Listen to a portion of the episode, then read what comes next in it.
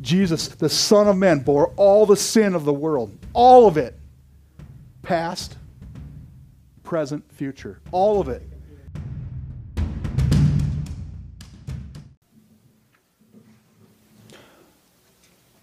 Well, good afternoon, everyone. It's good to be here bringing the word today. Thank you, worship team. Wonderful job. Yes, We yes. commend you on your efforts and your just leading us into that place that God has got for us. So thank you. Um,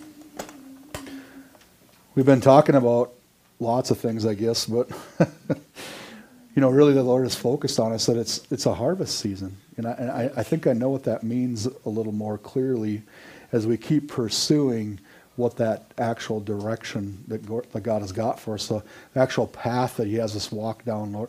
Um,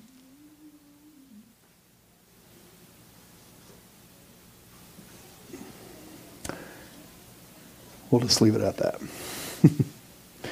so, Father, we we just you know um, we've been going through this series and through the book of Ephesians, and we really learned through the first three chapters that of who we are in Christ, who we are, what what we what God has brought to us, what the the Word of God has to say about us. You know, Paul's revelation of that whole being in Christ. You know, he, it's a whole different dimension that he's brought to us. You know, Jesus talked about it a lot, but Paul really highlighted it and brought it to our attention. Um, you know, and we went through the book, chapter four of Ephesians, and it really we we took that whole book and we contrasted what it was to be old man and the new man, or like I said last week, it was what it was before unity or after unity, or before Christ or after Christ. You know, but we're going to start off in Ephesians chapter 5 today, and we're going to start at verse 1. Paul makes this pretty bold statement here. He says, Therefore, be imitators of God as dear children. You know, he told us what it's like to be in him, the benefits of it. He laid out this pl- glorious plan of grace. And then he, in chapter 4, he says, you know what? But there's a little, here's what it's supposed to look like. Here's where you once were. And he kind of comes back and forth. And then he says, but he says, therefore. I know I've shared a lot about this, but every time I see one of them words that connects something, therefore, because, but, since, I mean, I can keep going on, but those, those things connect two things together. Paul's saying, therefore, but the word therefore really kind of points back. Because of what I just said, be imitators of God. Mm-hmm. Well, what did he just say? Let's go back and review. He says in, in verse chapter 4, verse 32, he says, And be kind to one another, tenderhearted, forgiving one another, even as God in Christ forgave you. Because God has given up, forgiven us, I gotta I gotta make a clarifying here. It doesn't say that he did not say that God said he had forgiven you. He said that God has forgiven you. Yes, There's a difference yes. right? If I tell you that Vern said this secondhand, he said, I I'm going to tell you, Vern did this. Makes a whole different, a whole different thing. God has forgiven us. Therefore, be imitators of God as children. Romans 8, 29 and 30 says, For whom he foreknew, he also predestined to be conformed to the image of his Son, that he might be the firstborn among many brethren. Moreover, whom he predestined, those he also called. Whom he called, these he also justified. And whom he justified, these he glorified. God has called us to be imitators of him, which in turn means that we can be imitators of Jesus because God and Jesus are the same. The scripture says that Jesus was the full represent- representation of the Godhead. The full. Everything that you saw Jesus done did is what God or the Holy Spirit would have done.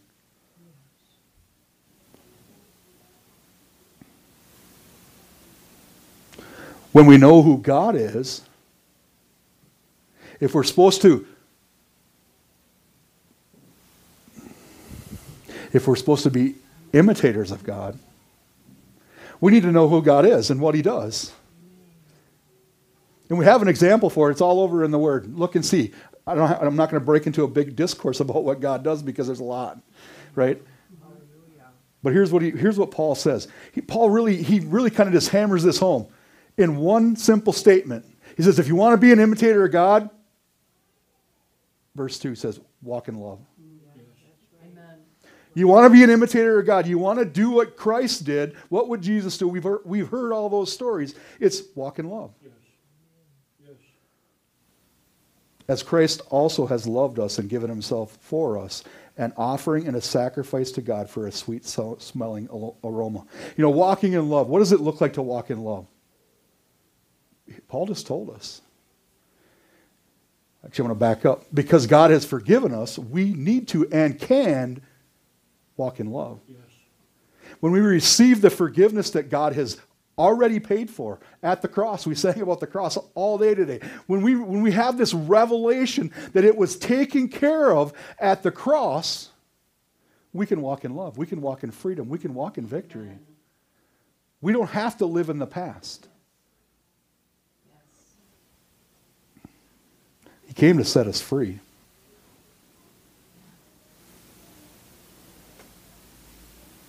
Because God has forgiven us, we need to imitate that and walk in love. But he tells us how to do it. John 3:16. I know we all know this verse. For God so loved the world that he gave his only begotten son that whoever believes in him should not perish but have everlasting life.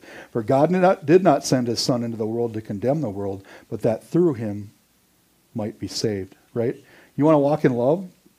Paul in Ephesians says an offering walking in love. He gave himself. He, Jesus gave himself an offering. God gave his only begotten Son an offering, an offering for sin. We, we don't need to live the sin nature anymore because Jesus has taken care of that.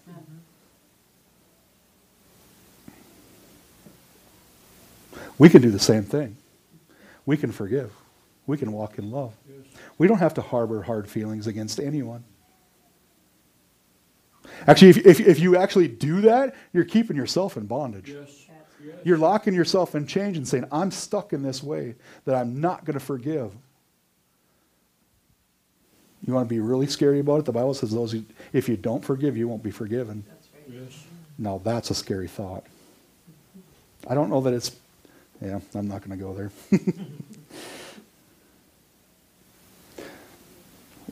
Again, so why? Walk in love. Why? What's so powerful? What's so important about it? What's this?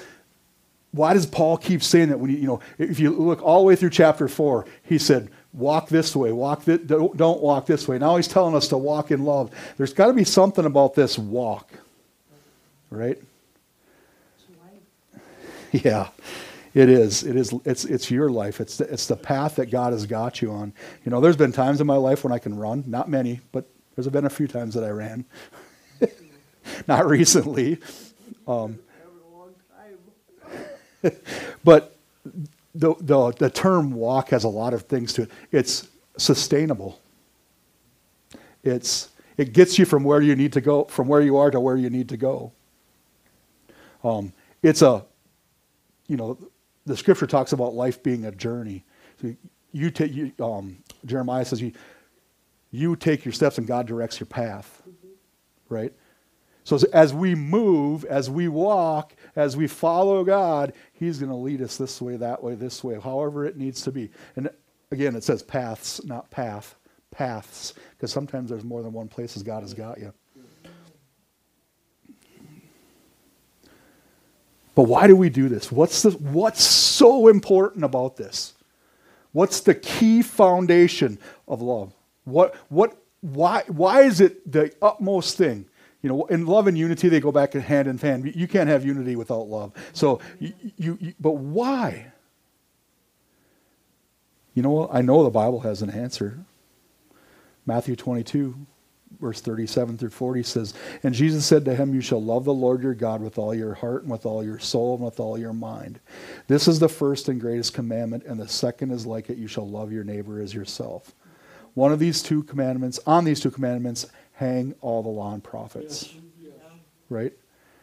This is a picture of what it looks to walk in love. This is, it's loving your neighbor, it's loving God right? I'm not saying this is the answer to the question I just asked because we'll get there in a second, but this is a picture of what it looks like.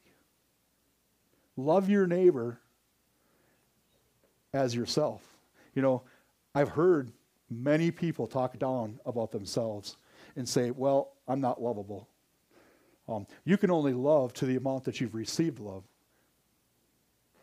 But the scripture says that God has loved the reason we are, uh, I'm not going to quote it right. Excuse me. We love because he first loved us. There we go. Come out right. Um, so the amount of that we receive, but here there, there's a key. We can only love our neighbor as much as we love ourselves. Now, that, that love isn't selfish, right? It's selfless. It's sacrificial. It's the love that Jesus is, that God is talking about in um, John 3.16. It's laying down your life for somebody else. Are you willing to give up something for somebody else? That's what love looks like. Vern quoted us a scripture this morning. It fit right into, you know, if you've done this to the least of them, my brethren, you've done it unto me. Right? But we need to love ourselves too. We have to have that understanding. Because if you don't have an understanding that you're important, that you're called, that you're glorified, that you're justified, what we just read in the scripture, if you don't have that understanding, that foundation to stand on, you can't love anybody. Because you can only love love your neighbor as you do yourself. If you don't love yourself, you're not going to love anybody else. And a huge part of that love, the reason God poured out his love and sent his son was so that we can be forgiven. Right? Think, now think of this in a different context. We need to realize that we are loved so that we can forgive ourselves. Yes.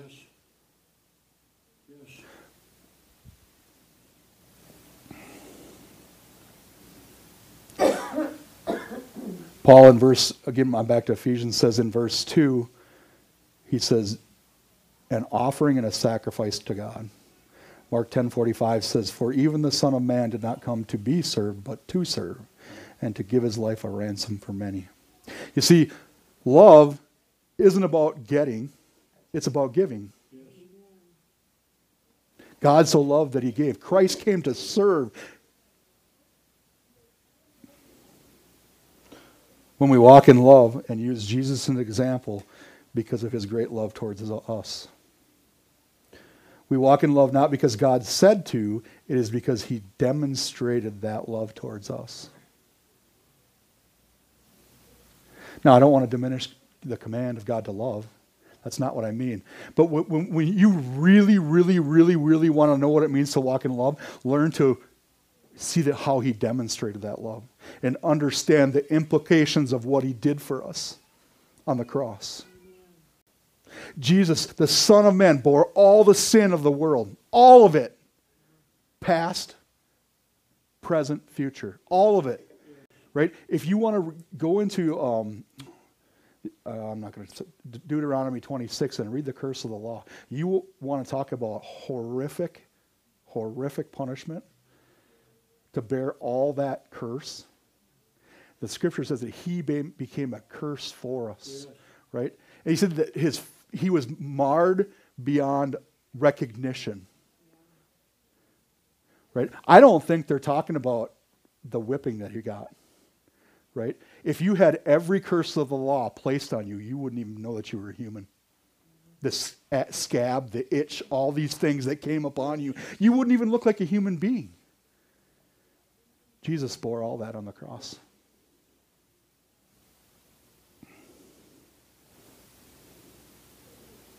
You know, we walk in love not because God said so, it is because He demonstrated that love towards us.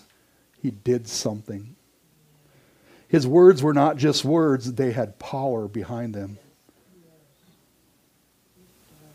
Because He did something about it. Because of this, all because of the, what I just talked about, all because this is why we want to walk in love. We want to walk in love because of what Christ did for us. John 13, 45, and here's another reason. 13, verse 34, John 13, verse 34 and 35. He says, A new commandment I give to you, that you love one another as I have loved you, that you also love one another. Now, here's the key. You want to know why we walk in love? This is why. By this, all will know that you are my disciples if you have one for love, love for one another. You know, the world will see that. The world is going to see walking in love because that's what they really desire. People desire to be loved. And they will see that and they will recognize that and they will be drawn to it.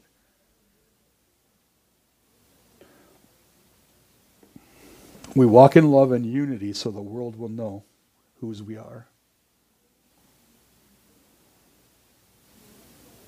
And then they will be drawn into the family because of how we treat each other, right? Our love demonstrated between each other is an example to the world. I think about marriages, right? How they can be so powerful in the kingdom because they demonstrate the love. They, they demonstrate love or they should at least, I should say. we, we, we pray and believe that they do. But they're, they're a demonstration of what it is to walk in forgiveness, what it is to walk in understanding of who each other is, and understanding of how each, each of us is different. Um, because love is our makeup, not our thing that we put on that we wash off every night. It's the, it's the, it's the makeup. It's who we are now. We are love now. We don't want to, we don't want to, we don't want to step into these things that Paul's talking about in verse 2 and 3. You know, I don't spend a lot of time, most of the time, talking about and teaching about and focusing on what we shouldn't do. We, can, we it, it's not that it's not unintentional but it's, there's, there's some reasoning behind it. Um, if we focus all of our energy on what we shouldn't do, we'll actually start to do those things. You actually become what you think on. Yes. If, you, if you're so focused on not sinning and not sinning and not doing this and not eating too many cookies and not.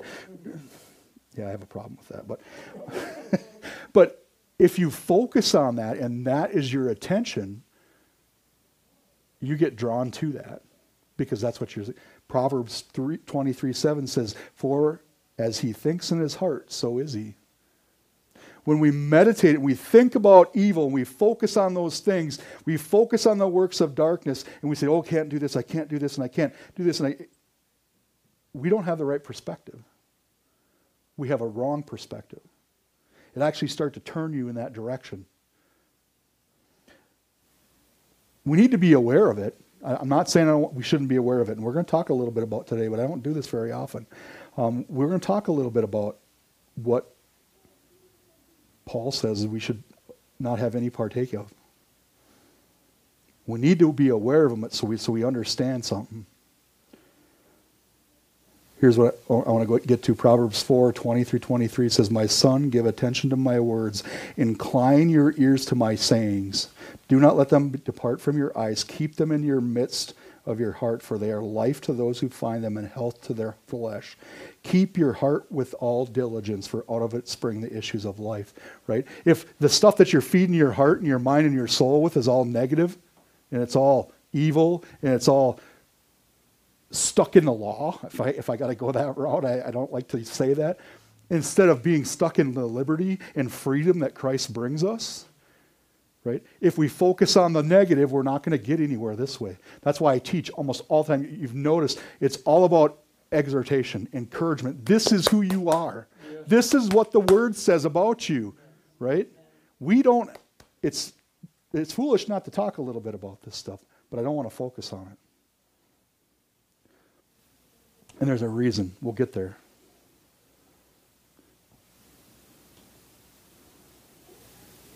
Paul is imploring us to walk in love, and then he gives us an example of what not walking in love looks like.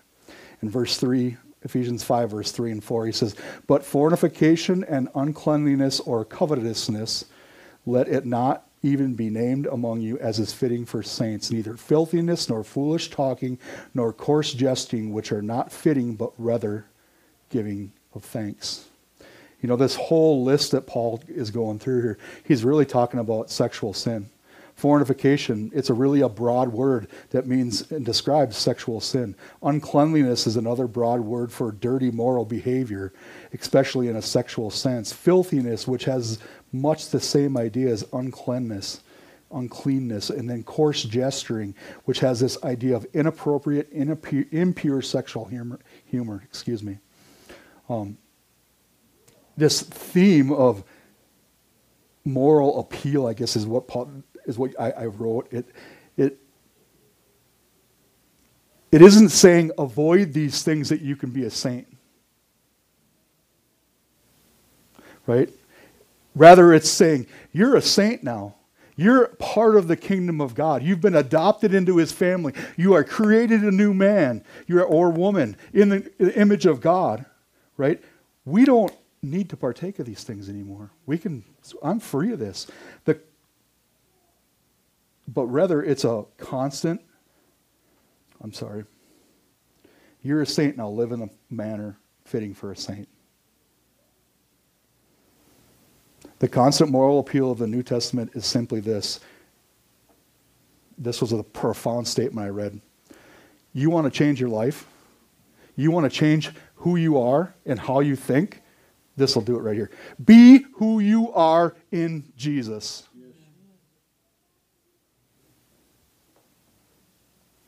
Paul talks about covetous, foolish talking. Paul also includes covetous and foolish talking in the list because of their close association with sexual sin. You know, I thought that was a really interesting comment I read. Um, it really, when you look at covetousness and foolish talking, it really is the desire to have something that's not yours or you can't have. Right? When a lot of the sexual sin they're talking about in here is I want something that. Am I going to get ahead of myself? Yep. I'd have to skip four pages of stuff. So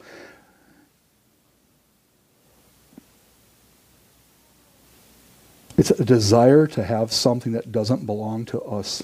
And foolish speaking have led many people into sexual, sexual sin. So when you have that innate, that desire to have something that you're not supposed to have, that can lead you into places you don't want to go.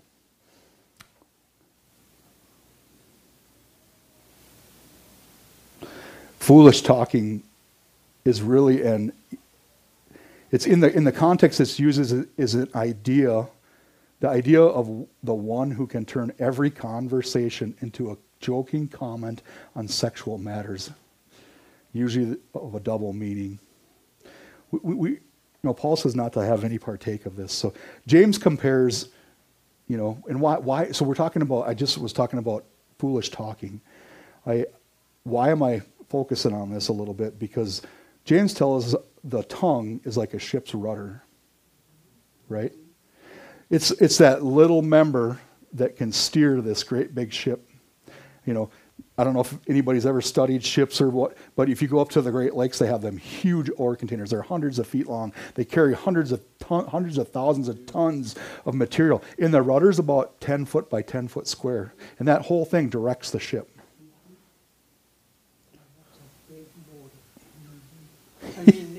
Job. It's not even a motor, it's just a stationary thing that goes like this and turns back and forth. It, it, it I always think of the, sh- the ship's rudder kind of like the thing that catches, that directs the wind, but it's actually the water.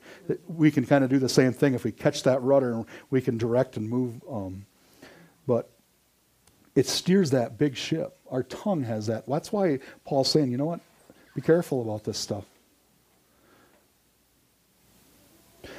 All right, back to Ephesians 5 5. He says, For This you know that no fornicator, unclean person, or covetous man who is an idolater has any inheritance in the kingdom of God.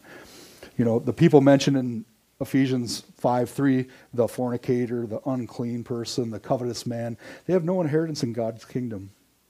It, it, but here's what, here's what it really means. And I, I don't want to say that they're not saved, right?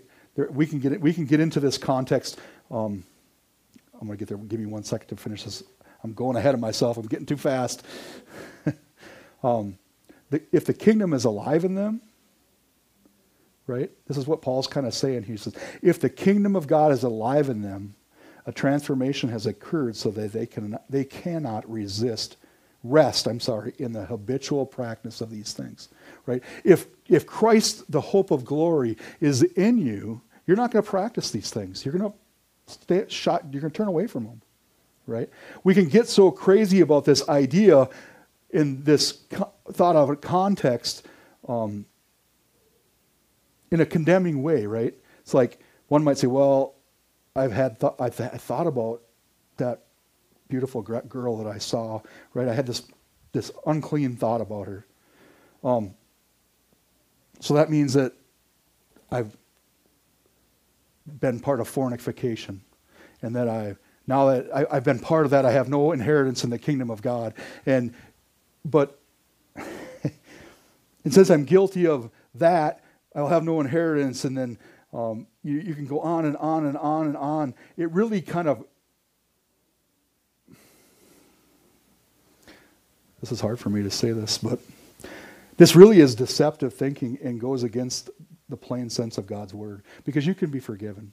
But th- those things will come at you. We have to be very careful about this. Paul writes in um, a couple of his letters, and here's what I want to make sure that we understand it's the habitual practice, right? Those thoughts are going to come at you because where do they come from? What's that? Yeah. They're, they're, they're going to be there, right? Jesus says, My sheep hear my voice, and a voice of no other they follow. So that stuff's going to come. Those doubts, those, however you want to look at it, that stuff's going to come at you, and you can just say, You know what? I'm in Christ. He's my Savior. I'm going to get to a point where I show you why this is so dangerous. The stuff that they're talking about. Why it's so dangerous to walk down these roads. I want to repeat this again. It says, if God's kingdom is alive in you, a transformation has occurred, and you cannot rest in the habitual practice of these, th- these things.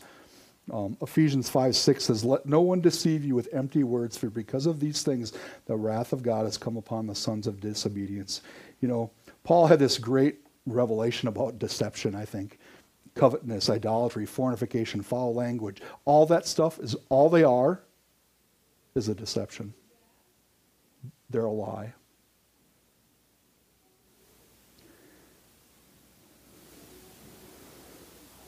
What happens is people use all those habits, all those things that they're talking about, as a replacement for what God has already said and done. If you have a covetousness in your heart, you, you're not believing God for provision. If you say, I need this, I have to have this, you're not trusting God to provide what you need.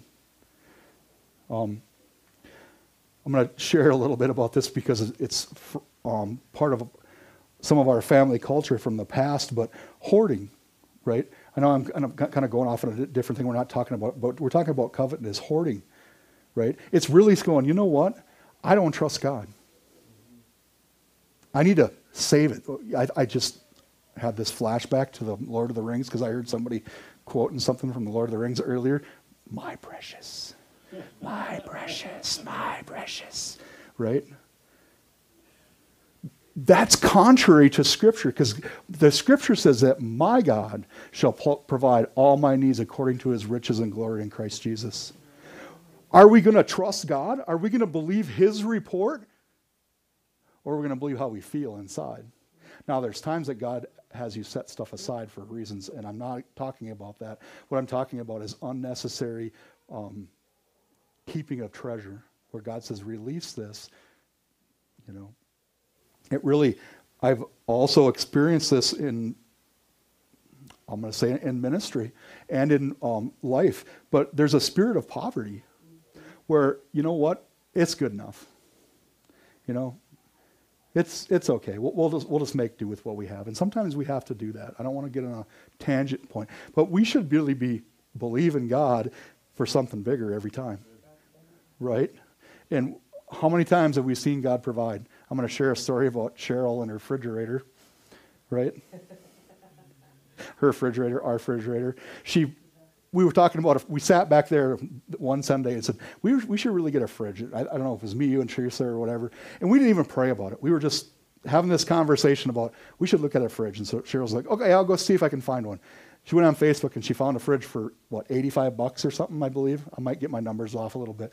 And so she sent the guy a message, said, how close to $50 will you come? 40, whatever it was. And the guy come back and said, well, I'll give it to you cheaper than what you actually asked for. you know? Didn't even ask, didn't bargain back and says, well, if, if you're asking 45 bucks, I'll give it to you for $40. I think that's what it was. It's like, okay, God, thank you. And we didn't even pray about it. We were just having this conversation. You don't think God was present in the room? You know? Who are you going to trust? I mean, but having that spirit of poverty is like, you know what? God doesn't, we don't need that. We can, we can get by. Well, yeah, you can get by, but God wants to bless us. When you when you look at um, the word fornication, you're really, like I said earlier, you're desiring something that's not yours, right? But let's let's back this up again. You're actually believing something. You're being deceived because you don't need that because God didn't give it to you, right? But you're believing something other than Scripture, right? If it's a sexual thing, our delight is in God. It's not in sex. It's not in, you know, not that we can't enjoy each other's company. I don't want to go there. But fornication in itself has this idea of covetousness, yeah. which leads us back to, again, what we talked about God's not your provision. What about the joy of the Lord is my strength, right?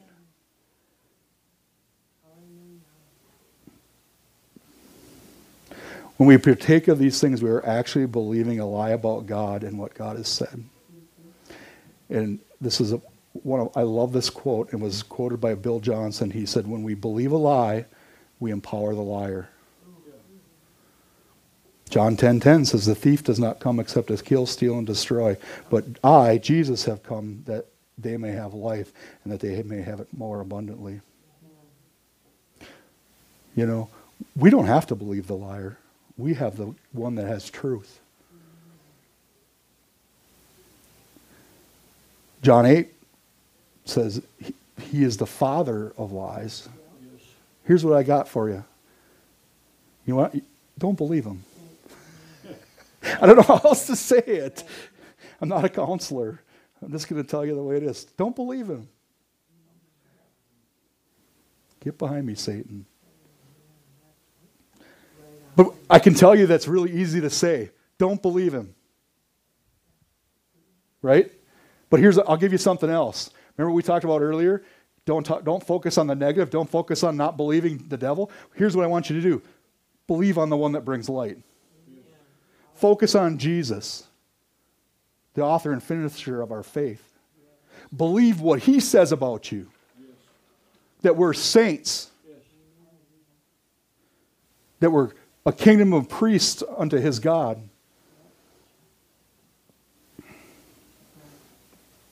Believe what the word says about you. Believe on him who brings light.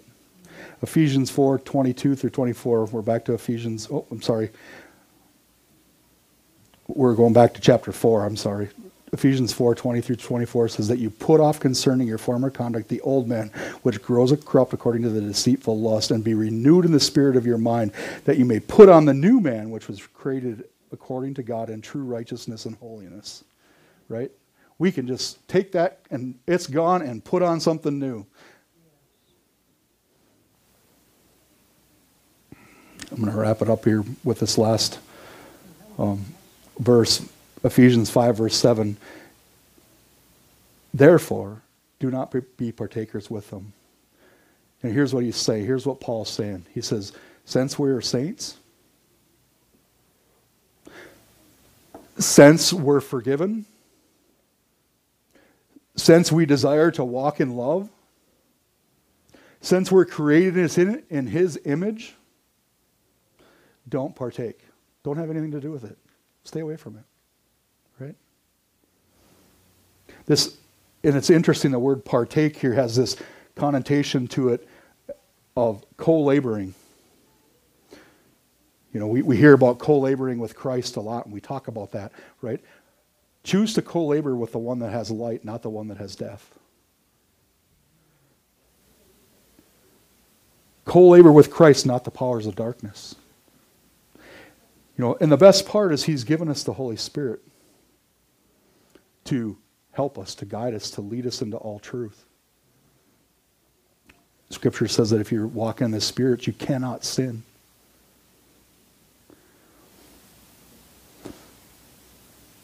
I don't highlight any of this stuff to condemn anybody, to do anything wrong, to, say any word. I'm just highlighting it to, not even highlighting it, focus on who you are. Believe what he has said about you.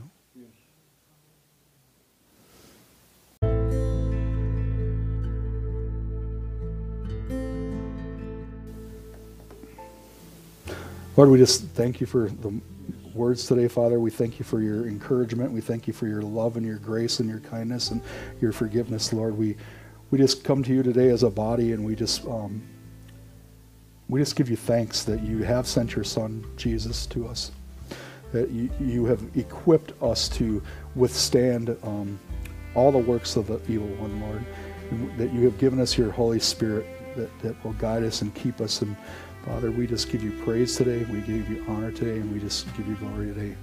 In Jesus' name, amen.